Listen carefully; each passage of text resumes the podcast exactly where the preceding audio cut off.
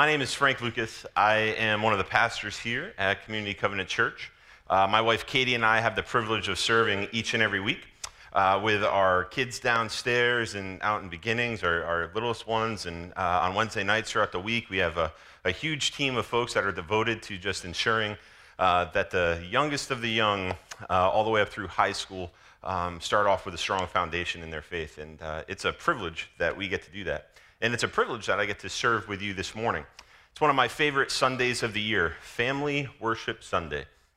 Uh, it's, a, it's a time of year uh, in this gathering where it sort of unofficially marks the beginning of summer for us here at church. We switch things over towards a new summer series.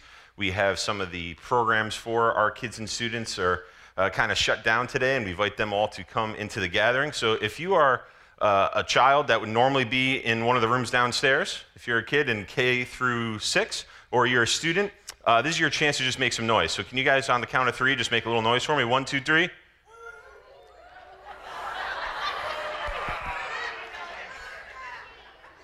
All right. So I'm downstairs every week, and when I try to ask you to be quiet, it doesn't go so well. So we're gonna try it again. One, two, three, make some noise, go. All right, so that's how it's going to be. Um, but we're, we're going to have some fun regardless. We're going to have some fun regardless. But I love this Sunday because it's an opportunity for us as a church, multi generationally, to come together into worship. You know, when we're singing those songs, nothing but the blood of Jesus, or uh, it, it, we're just we're talking about how we're alive and we're worshiping. I love the fact that as adults, we have the opportunity to model worship for our children. Uh, what a privilege, what an honor it is to do that. What an opportunity to dive into God's Word together. What a great opportunity to actually open the Bible with our little ones and point and say, see that on the screen? That's, that's what we're looking at. That's what we're reading. This is God's Word. Um, we, have, we have such an amazing opportunity this morning, um, and that's something that I love. It's, it's awesome. So, but that being said, here we are. In just a few short weeks from now, a couple of short weeks, Sunday, July 15th, uh, we are going to be clearing out this room after church, getting rid of all the chairs. We're going to be building walls in the cafe and putting up decorations and clearing out all the rooms downstairs, setting up tents and getting all sorts of things ready to go for the biggest event of the entire year that we do here at Community Covenant Church. And that event would be who knows it?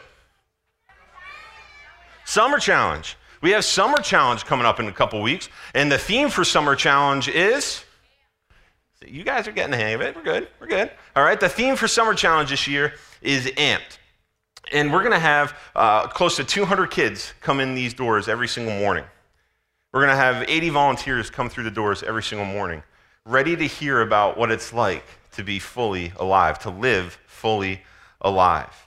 And so, over the next couple weeks, what we're going to do on Sunday mornings is we're going to take some of that content and bring it to you. So, for all the kids in the room who are coming to Summer Challenge, you're going to get a little sneak peek at day one. Does that sound good?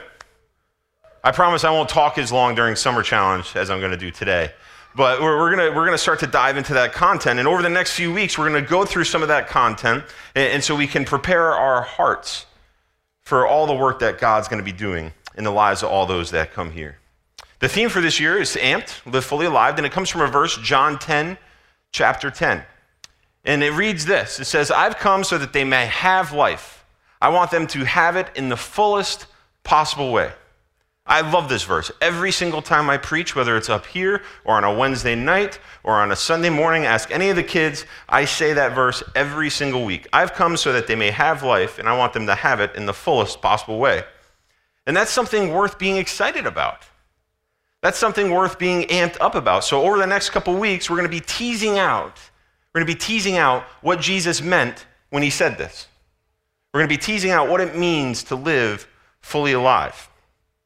Now, I truly believe, so diving right into this morning, I truly believe that we have the ability, we have the ability that we can overcome, we can tackle, we can, we can persevere through anything, through anything that life throws at us. I truly believe that we can tackle or overcome absolutely anything that life throws at us. Whether it's the passing of someone that you care about, whether it's losing someone, uh, maybe it's uh, some, a struggle in your family, maybe it's a job, uh, some sort of rejection, addiction. I don't know what it is, but I truly believe that we can overcome that. And there's a passage that the Apostle Paul wrote in the book of Romans that we often refer to uh, here at church. And I, again, I refer to it with the kids and the students all the time. Romans 8:28.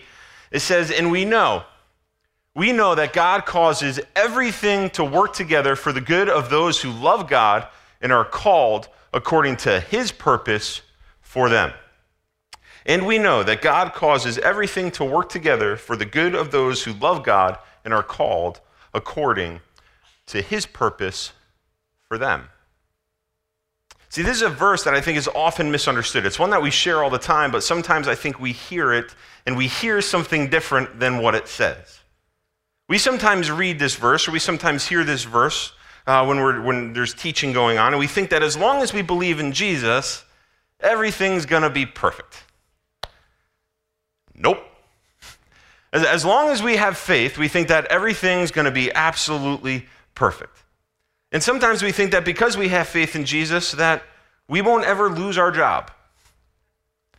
We think that we won't ever lose someone that we care about.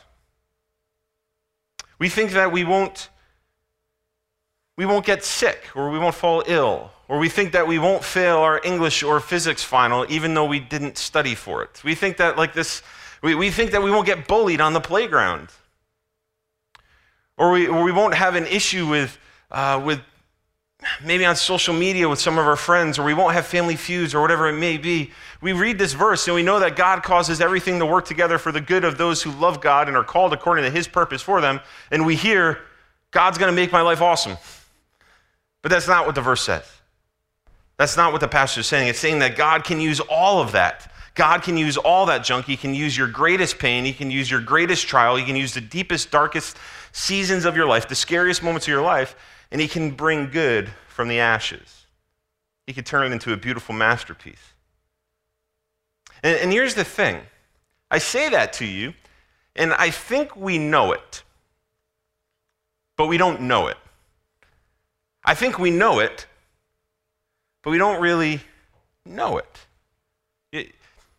It's something that we know, we read, and, and it makes sense, but yet we don't live it out.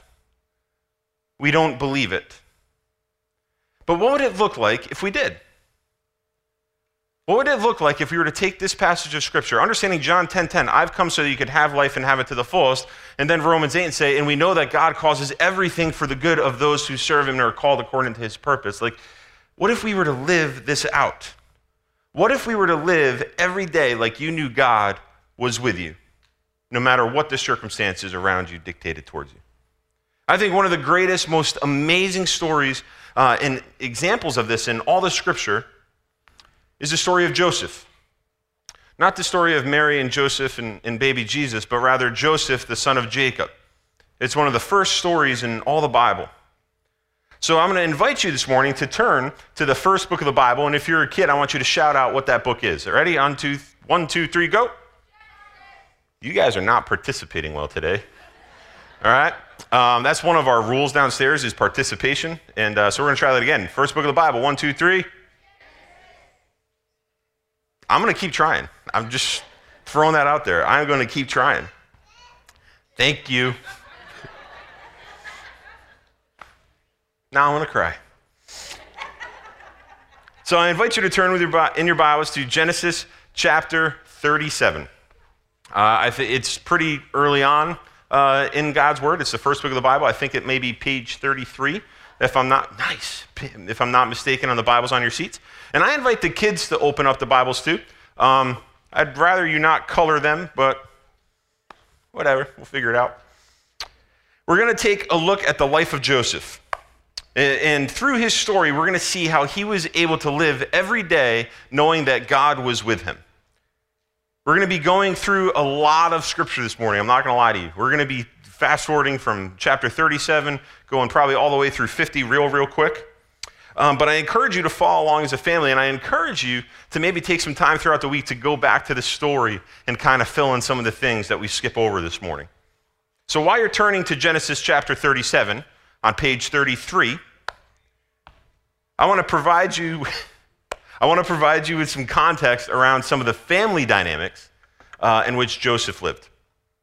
Joseph was the 11th son of Jacob. 11. There were 12 in total. I have four.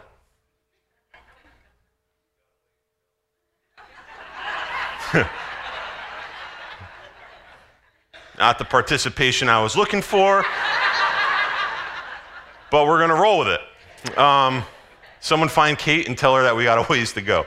Um, we do not have a ways to go. We are stopping at four because at four, our hands are absolutely full. I cannot imagine having 12 children, 12 sons nonetheless. Lindberghs, you guys have five. Imagine seven more. All right, like that's nuts. That's absolutely nuts. All right, think about like dinner time. All right, have you ever made more than one meal at dinner because of your kids? 12 kids. 12 kids. It's nuts.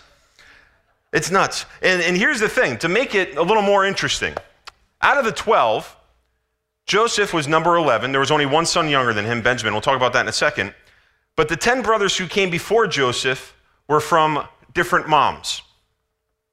So this was a, a little bit of an interesting dynamic in the family, to say the least. Joseph and Benjamin, the two youngest, numbers 11 and number 12, uh, were, were the youngest, and, and they were really kind of the favorites uh, of Jacob, father Jacob. But here, here's the thing Joseph was actually a little more favored than Benjamin, and here's why, I believe, is because Benjamin, uh, during his birth, Jacob's wife Rachel passed away giving birth to, to Ben. And, and so I think Joseph was really his favorite because it was a good reminder of his favorite wife, of, of, of, Joseph, uh, of his wife Rachel. So here's the thing Joseph grows up being the favorite son. I have four kids, and if you ask them who the favorite is, they all say, me. Like they all say it.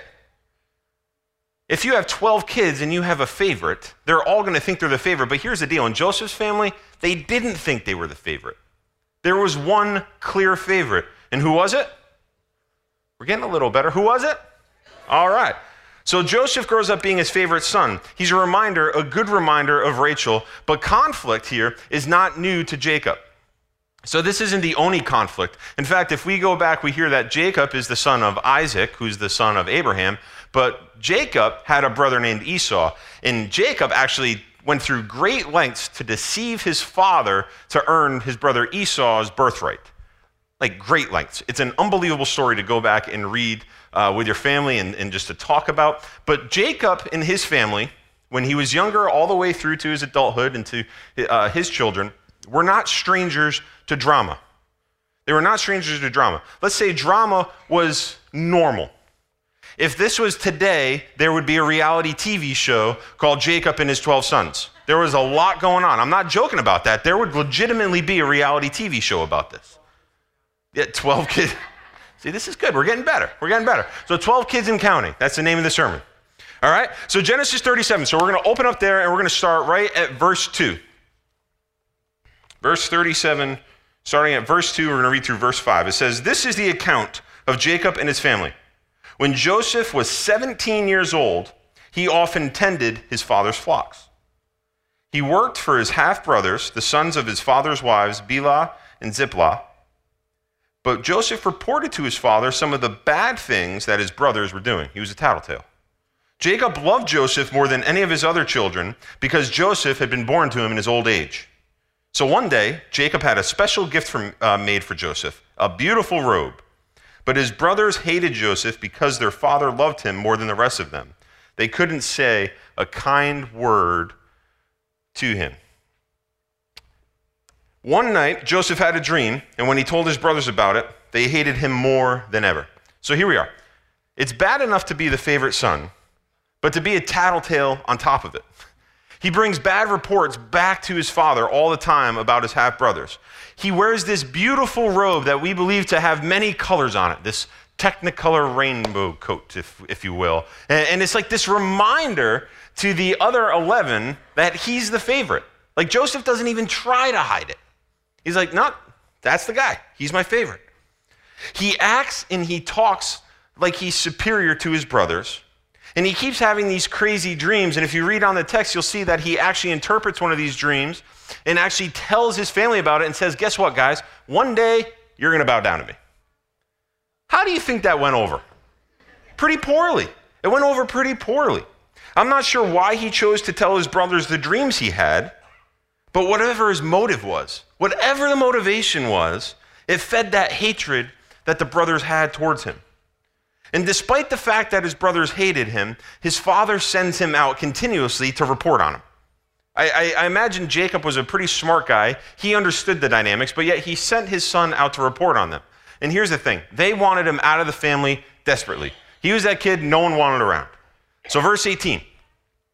When Joseph's brothers saw him coming, and how they saw him coming because he had the beautiful robe that reminded them that Joseph was the favorite. So when Joseph's brothers saw him coming, they recognized him way off in the distance. And as they approached, they made plans to, to kill him.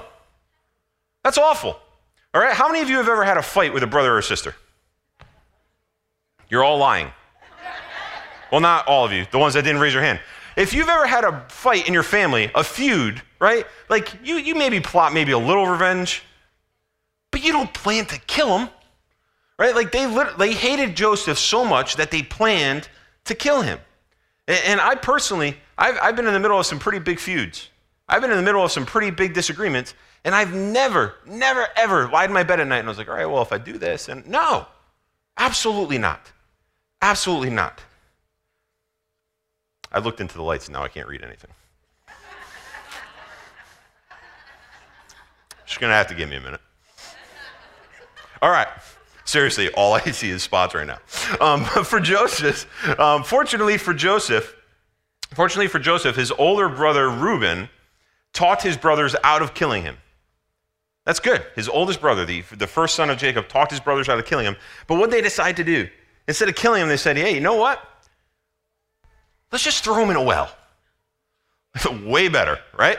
like, let's just throw him in a well. And so they're thinking, yeah, not a bad idea. We'll throw him in the well. He'll just die there. But secretly, in verse 22, we read that Reuben actually wanted to kind of save the day and rescue his uh, brother. So that, that was awesome. But here's the thing that plan backfired. You want to know why? Because off in the distance, the brothers saw why Jacob was in the bottom of the well, uh, Joseph was in the well. They saw some traders off in the distance and they said, ha ha, rather than just leave him here, let's make some money.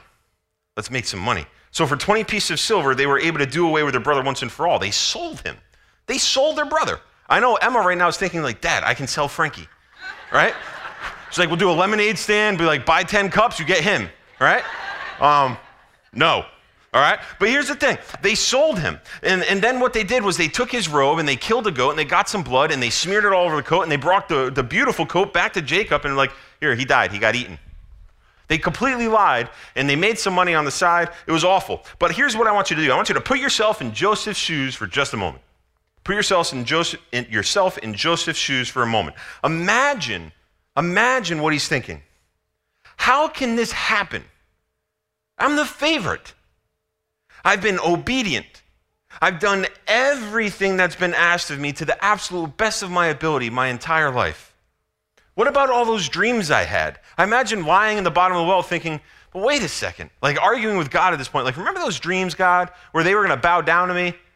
Like, hello? I'm in a well. There's no way this is going to happen. How could God possibly make any good of this? See, Joseph was obedient, yet despised by his family. At the ripe old age of only 17 years old, his entire world was completely flipped upside down. And the only thing that kept him going was the fact that he lived every day, despite his circumstances, knowing that God was with him. So for many, this would be the end of the story, but yet for Joseph, this was really just the beginning of the story. This is really where it starts. This minor setback was just the beginning of something greater, something amazing. So now we're going to skip ahead to chapter 39. Skip ahead a page, 39. Verse 1 When Joseph was taken to Egypt, so he was sold into slavery to the Midianites, when he was, was taken to Egypt, uh, by the Ishmaelite traders. He was purchased by Potiphar, an Egyptian officer. Potiphar was captain of the guard for Pharaoh, the king of Egypt. But verse 2 says what? The Lord was with Joseph. Didn't seem like it. So he succeeded in everything he ser- did as he served in the home of his Egyptian master. Joseph, slave now for 11 years. Fast forward, age 28 years old. He's been a slave for all of his adult life. He doesn't know anything else. And despite his difficult circumstances, continues to serve obediently. He honored God, worked hard at absolutely everything he did. Anything that was ever assigned to him, he did, and he did it to the fullest extent that he could. He served Potiphar enthusiastically. He served him with honor. He served him with great character, with great integrity. And undoubtedly, God was pleased with Joseph despite, despite the circumstances that he was in. Soon, Joseph became Potiphar's right hand man. He's running the household, everything is going wonderfully well. Verse 6 So Potiphar gave Joseph complete administrative responsibility over everything he owned. Not some of it, not one room, everything he owned. With Joseph there, he didn't worry about a thing except what kind of food to eat. Not bad. Joseph was a very handsome and well built young man. Why'd they put that in there? Next verse. And Potiphar's wife soon began to look at him lustfully. We'll stop there. This is where the story turns. Everything was starting to tick up, everything was starting to look up. It seemed like Joseph's life was starting to somewhat be redeemed. But Potiphar's wife continued to put pressure on Joseph day after day after day. And day after day, Joseph, Joseph maintained his integrity. He was being severely tested, severely tested, but his godly character continued to shine through the most difficult of circumstances. He never wavered. Finally, Potiphar's wife, what does she do? She devises this elaborate plan to get everyone out of the house except for her and for the well built young man, Joseph. She arranged time for the two of them to be alone. And here's the thing Joseph walked right into that trap. He didn't see it coming. But even then, Joseph refused and continued to obey God and serve his master Potiphar faithfully. When he left, she tore his cloak, again, his robe. She tore his cloak and she made up a story about what happened. And then she told her husband. Skip ahead to verse 20. It says, So she took Joseph and threw him into, uh, excuse me, so he, Potiphar, took Joseph and threw him into the prison where the king's prisoners were held, and there he remained. But the Lord was with Joseph in prison and showed him his faithful love. I had a really hard time with that verse. That last line, verse 21. But the Lord was with Joseph in the prison and showed him his faithful love. I had a hard time understanding why was that in there? Why is that verse there? And, and so as I did a little digging, come to find out, the crime Joseph supposedly committed would have been penalized by capital punishment. So to us reading that, we look and see, like, well, how is God faithful to Joseph in this moment? But at that time, someone reading the story, understanding it, would have said, oh, he was in prison. Should have been executed. Should have been killed. So God was showing himself that he's being faithful, that there's, there's more to the story. Joseph knew that God had a plan for him, even though he was in prison, because God didn't let him die. In Genesis, we never really hear about the prison conditions that Joseph faced, but we read that his feet uh, were, uh, excuse me, they, were bru- they bruised his feet with fetters and placed his neck in an iron collar. Um, I had to look up fetters just to make sure. Fetters are shackles. We don't use the word fetters very often. But I imagine, imagine this. It was kind of like a throwback to what he experienced when we read earlier when he was in the bottom of the well.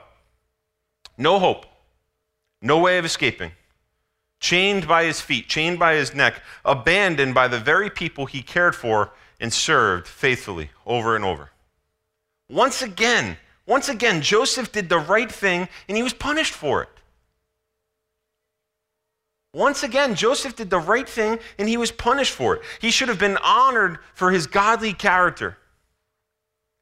He should have been honored for his godly character, his unwavering integrity. It should have been Potiphar's wife who was slandered for her, her moral pursuit of Joseph.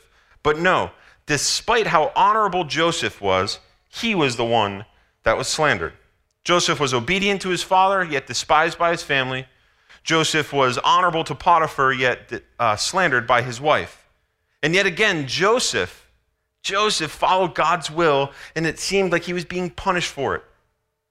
The sense of injustice in Joseph's life, as you read the story, becomes overwhelming. It becomes almost unbearable. It was completely unfair, it was completely unwarranted, but God was positioning Joseph for something amazing. God was positioning Joseph for something greater, something that only God would be able to get the credit for. So, fast forward again, chapter 40. Joseph is in prison, and we hear of two high ranking men, a baker and a cupbearer. Not high ranking in my world, but cool.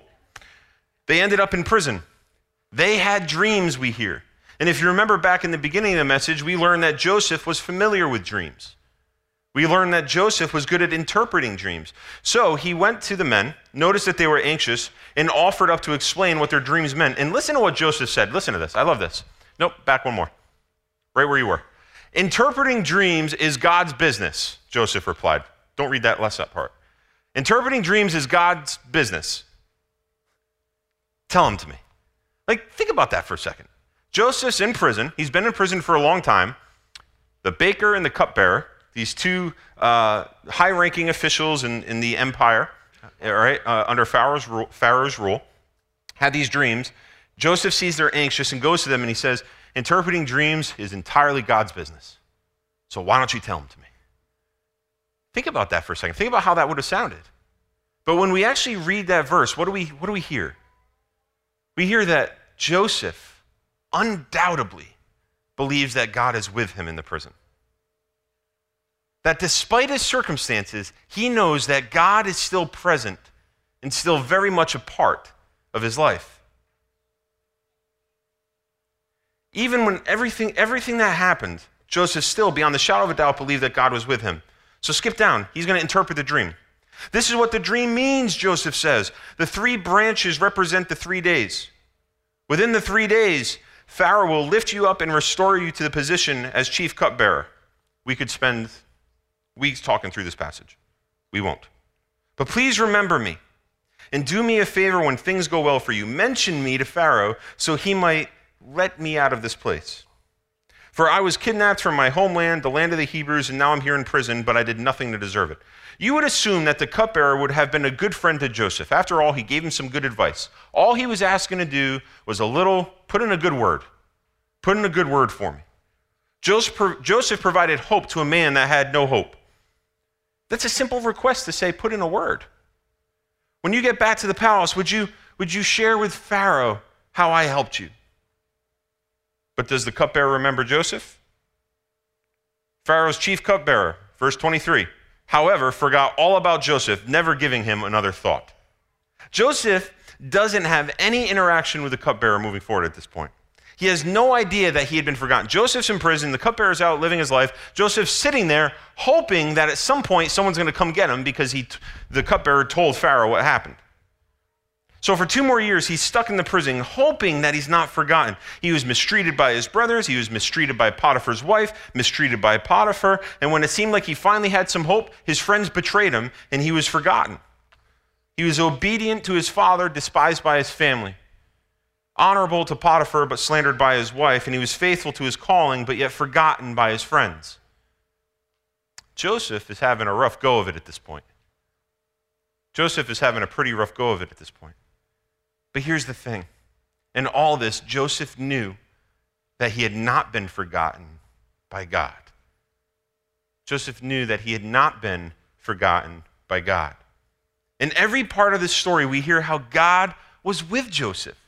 Every step along the way, as you read through the text, there's those lines like God was with Joseph, God was faithful, God loved Joseph, over and over and over and over again. Uh, again. And Joseph didn't just know it, he believed it. We learn from the text that Pharaoh now is going to have a dream. Pharaoh's going to have a dream. And guess what? Pharaoh's going to ask for someone to help interpret the dream. And who knows a good interpreter? The cupbearer.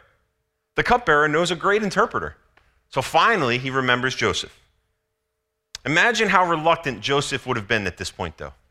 Right? He was obedient to his father. What happened? Thrown into a well. They wanted to kill him, sold into slavery.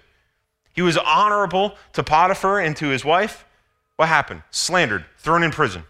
He told the cupbearer, just put in a good word for me. I'm going to be faithful. I'm going to interpret your dream for you. What happened? Forgotten. So here we are again. But now it's Pharaoh. There's no one higher than Pharaoh. He has a dream. So what do you think Joseph's thinking? I know what I'd be thinking fool me once, shame on me. Right? Not Joseph. Every other time he did what he thought was right, he was mistreated. But Joseph remained faithful.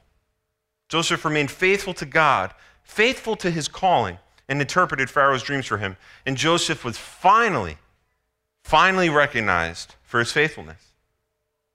Verse 4, chapter 41, verse 37 says Pharaoh said to Joseph, I hereby put you in charge in the, of the entire land of Egypt. Things were finally starting to turn around for Joseph. He was now number two in all of Egypt. There was no one else in Egypt. I love this story. There was no one else in all of Egypt that was higher than Joseph except for Pharaoh. Joseph, the younger brother, thrown into the well, wanted to leave him for dead, sold him into slavery, sold into slavery a second time, left to rot in prison. Now, the second highest person in all of Egypt. Things were going his way. It was unbelievable. We're going to fast forward again quite a little bit here. And, and at this point in the story, we're nearly 20 years post Joseph being thrown into the well. 20 years have gone by. 20 years have gone by. He predicted uh, that there'd be a great famine when he interpreted Pharaoh's dreams for him. But because of Joseph's leadership, not only were the Egyptian people saved, but yet the surrounding nations were saved as well. Multitudes from all over Egypt went to, uh, excuse me, multitudes from all over Egypt went to Egypt for provision. Joseph's brothers were also affected by the famine. We don't have time to go through the entire account here, but Joseph's brothers ended up traveling to Egypt. And when they arrived, Joseph's dreams were finally fulfilled. Over 20 years, 20 years, that's a long, long season of life. It took 20 years for Joseph's dream to be fulfilled, where his brothers would finally bow at his feet. They didn't know who he was, but Joseph knew right away who they were. Imagine what's running through his mind at this point. Think about it. It's been 20 years. You've been holding on to this for 20 years. Imagine Imagine the angst, the excitement. I don't know about you, but I'd be thinking, I'd be thinking about what I was going to say for 20 years. You know, like those conversations you have in the shower? Like, like, oh, if I see that person again, right? 20 years he's holding on to this. But in that moment, Joseph was tested, but he tested his brothers as well. He wanted them to know, he wanted to know if they had changed. It turns out they had. In chapter 45 of Genesis, Joseph reveals his identity to his brothers. I encourage you, so, so strongly encourage you to go back and to read the story. But verse 4 says this I am Joseph, your brother, whom you sold into slavery. Remember me, guys? Remember how I told you you were going to bow at my feet? Remember that? Someone's waving to me through the window. I don't know who it is. But remember how I told you you were going to bow at my feet? It's me. It's Joseph. It's Joseph, whom you sold into slavery. But don't be upset and don't be angry with yourselves. Don't be angry with yourselves for selling me to this place. It was God, not you. It was God who sent me here. Whew. It was God who sent me here ahead of you to preserve your lives. Let that sink in for a moment. Don't be upset. Don't be angry with yourselves for selling me to this place. It was God who sent me here. It was God who sent me here ahead of you to preserve your lives. Joseph was able to be fully alive, fully alive in the midst of the greatest adversities because he lived every single day knowing that God was with him. Every single day.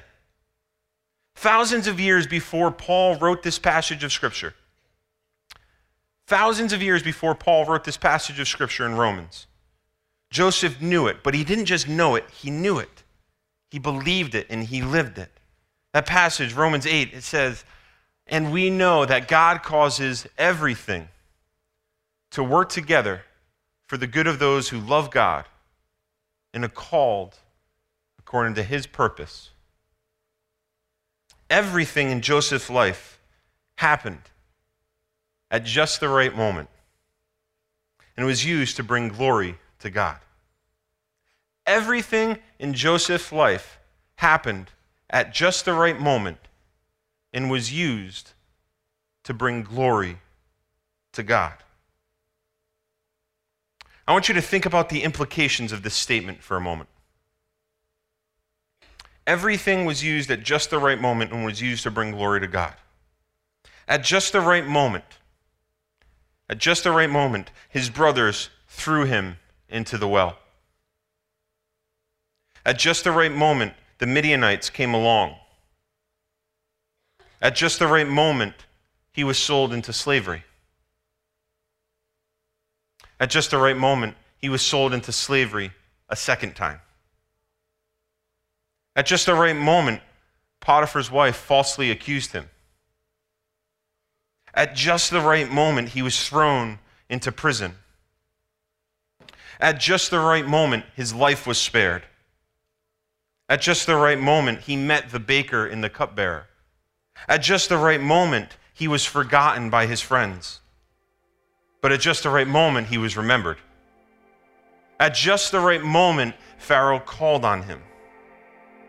At just the right moment, Joseph was promoted to second in command. At just the right moment, there was a great famine, famine that came all over the land. And at just the right moment, Jacob, his father, sent his brothers, who left him for dead, to go to Egypt. At just the right moment, his brothers met Joseph and were reunited with him. And at just the right moment, Joseph forgave them freely. At just the right moment, Jacob's family moved to Egypt. They were offered a piece of land, and there they prospered. And out of that lineage comes the Son of Man. All of this happened at just the right moment in just the right way. That is the providence of God. That is the providence of the God that we serve. Thousands of years before Jesus, we see a man after God's own heart in Joseph. Joseph was dearly loved by his father. Joseph was a shepherd to his father's sheep. Joseph was tempted. Joseph was hated by his brothers. Joseph was stripped of his clothing not once but twice. Joseph was also falsely accused.